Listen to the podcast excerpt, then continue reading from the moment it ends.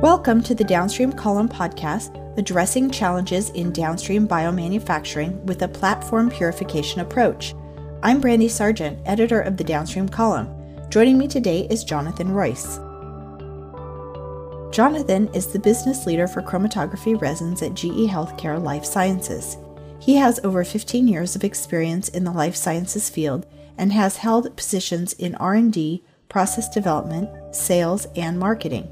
Jonathan has a master's degree in chemical engineering from Northeastern University, and he resides with his wife and two children in Uppsala, Sweden. I wanted to start off the conversation uh, with a question about what you see as the biggest challenges currently in downstream today. Yeah, you know, I think it's um, it's an interesting question because uh, depending on, on when you asked the question, you probably would have gotten a different answer over the last uh, five to 10 years. But I, I think if I think just about the state of the industry today, I think one of the biggest challenges is really the diversity of um, projects that most facilities are being asked to handle today.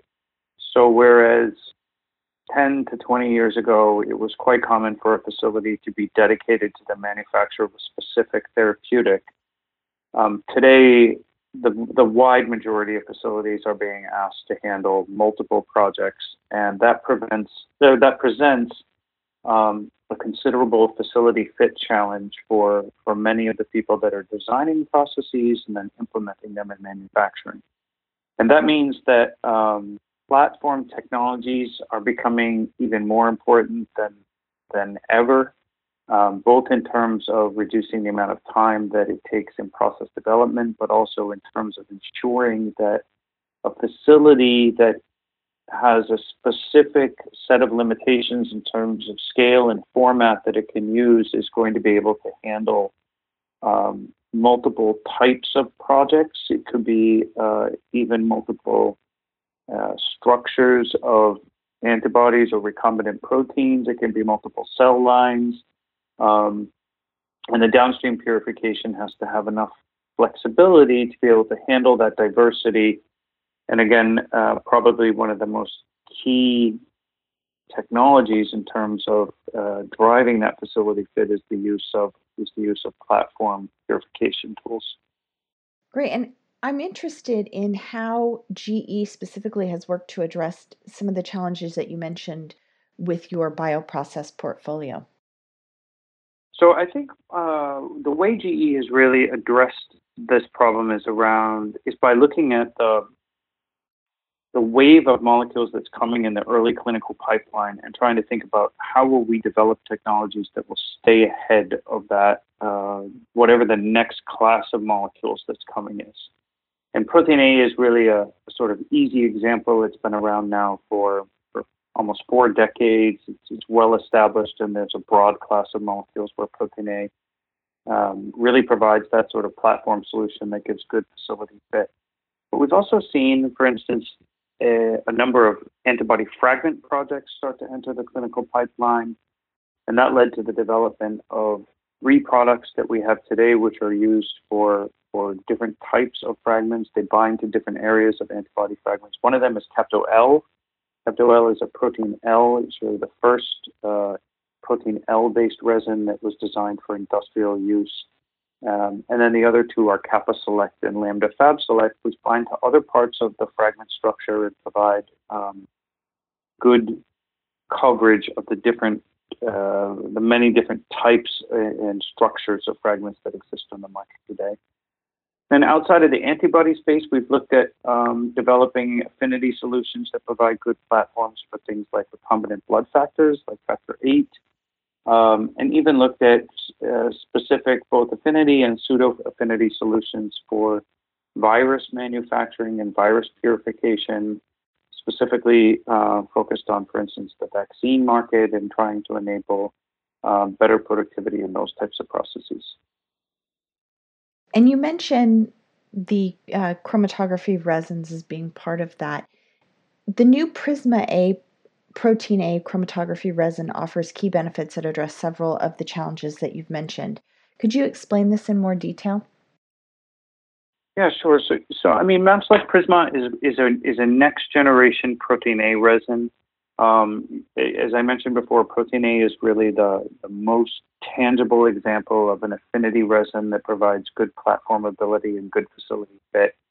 Um, but it does require a sort of constant redevelopment of the technology in order to stay ahead of the industry needs. And, and Like Prisma is really a response to um, the fact that cell culture productivity has increased so much over the last 20 years. If you look at the last two decades, productivity in, in mammalian cell lines has increased almost a hundredfold.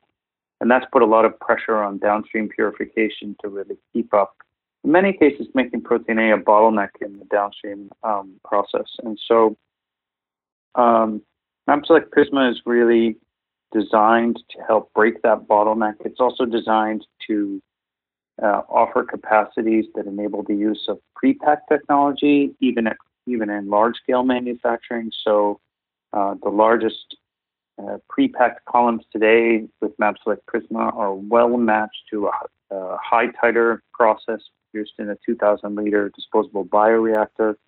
Um, and so it really offers, opens up a lot of doors in terms of uh, flexibility in manufacturing, facility fit, uh, and and debottlenecking of downstream purification. And with the MabSelect Prisma, are there certain manufacturing scenarios where this would make the best uh, would be the best choice versus the other MabSelect resins? How would a a customer choose which resin would be the best for them? Yeah, it's a good question because um, the MabSelect family is getting larger all the time, but I think it's fair to say that we really believe that MabSelect Prisma should be the first choice for any new manufacturing processes. Um, we will be working quite hard with our customers to uh, ensure that MabSelect Prisma is uh, finds its way into process development labs and starts to get used in in uh, clinical manufacturing because we think it really offers uh, broad applicability across uh, all scales, all titers, um, and really sort of all conceivable manufacturing facility designs. And in any one of those scenarios, offers some significant advantages over the previous generation products. So um, I mentioned capacity and, and debottlenecking before, and certainly MabSelect Prisma offers a capacity that we've never been able to offer previously in a protein A resin. Um, it also offers some real advantages in terms of its cleanability and the types of chemicals that can be used for uh, cleaning the resin. This is the first protein A resin where you could actually clean all of the steps in a downstream purification suite with the same sodium hydroxide concentration. So it really simplifies manufacturing operations, um, removes a CIP buffer from the entire downstream area, uh, and also drives down uh, volumes of buffers that are needed on the protein A step, which can be um, significant in many cases, and and uh, for instance, in many cases, preclude the use of um, single-use solutions like bags and liner systems because the volumes are simply too large. You mentioned cleanability, and I think that's a really important topic that I'd like to to dig into a little bit deeper because bioburden control and downstream has been a topic that's been widely discussed. I would like it if you could elaborate a little bit on how that can be addressed with the, the MabSelect Prisma and specifically uh, with the cleanability and and maintaining bioburden control? Yeah, sure. So, you know, Protein A is um, a wonderful technology, but it's certainly not without um, some limitations, and and and one of those has historically been the resistance of the ligand itself, the protein ligand itself, to um, sodium hydroxide. Sodium hydroxide is by far the most commonly used uh, CIP and SIP chemical in downstream purifications. It's well accepted because it's very effective at removing proteins. It has uh, good kill kinetics for most types of bacteria. And it's easy to detect and then um, dispose of afterwards. So it's, it's easy to neutralize after use. It's easy to, to measure clearance in the manufacturing process. Of course, pH is a, and conductivity are very simple indicators to use. Um, and Protein A has had really limited compatibility with, with that cleaning solution. That combined with the fact that protein A is the first step after the bioreactor, where all of the nutrient load in the in the um, cell supernatant gets loaded onto the column, and that supernatant is rich in, in glucose, vitamins, growth promoters, any all sorts of things that really uh, bacteria can flourish in that's a very bad combination. So you have an extremely nutrient rich load going onto the column and then a relatively weak cleaning chemical being used. And so um, this means that protein A columns are more prone to bioburden contamination. Um, they're harder to remediate if you get a bioburden contamination. Um, and they and and those two facts have been really uh, big drivers for us in the development of MabSelect Prisma to find a way to further enhance the alkali stability of, of the protein A um, and, and really to enable higher concentrations of CIP solutions. One additional area where protein A resins have had historical um, challenges is around uh, situations where they are contaminated with spore forming bacteria. So Spore formers um, do tend to be much more resistant to sodium hydroxide than other chemicals. And that's um, also an area that we've had in focus over the last few years. So we have developed a recommendation for MabSelect Sure using an oxidizing agent called peracetic acid. Peracetic acid is a well accepted chemical in most downstream manufacturing. It's frequently used to clean, uh, to sanitize ultrafiltration cassettes. Um, and we've been able to demonstrate that it's also a very effective and safe sanitant for MabSelect Sure. And we're currently doing work to extend that recommendation to MabSelect Prisma as well. So we believe that this combination of um, much higher resistance to stronger concentrations of sodium hydroxide, as well as a uh, recommendation to be able to use peracetic acid as a remediation for potential spore forming uh, outbreaks will provide very good assurance um, against bioburden contaminations in future in the future. Thanks so much for that explanation because I think we talk a lot about bioburden in the, the overall process upstream and downstream, but I, it was really uh, helpful to have that uh, explanation of, of why it tends to, to be an issue with um, protein A or how it can be and it certainly sounds like the the MabSelect Prisma has found a unique way to uh, to address that and reduce the the concern about bioburden there. I wanted to just close with a, a question about um, what you think are the remaining challenges that we still need to solve in the protein A capture step.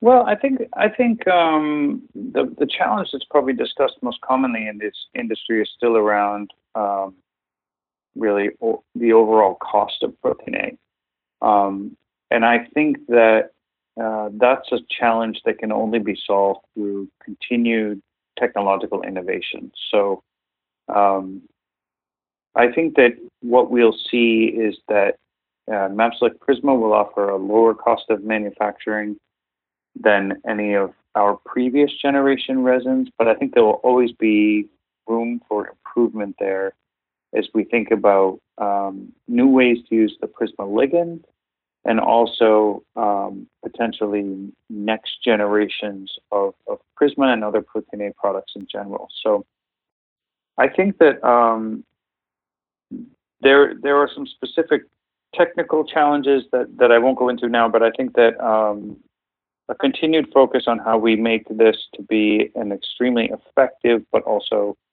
um, um, well, let's say, an, extremely uh, technically effective but also cost-effective technology um, will be one of the main challenges we'll continue to face in the future.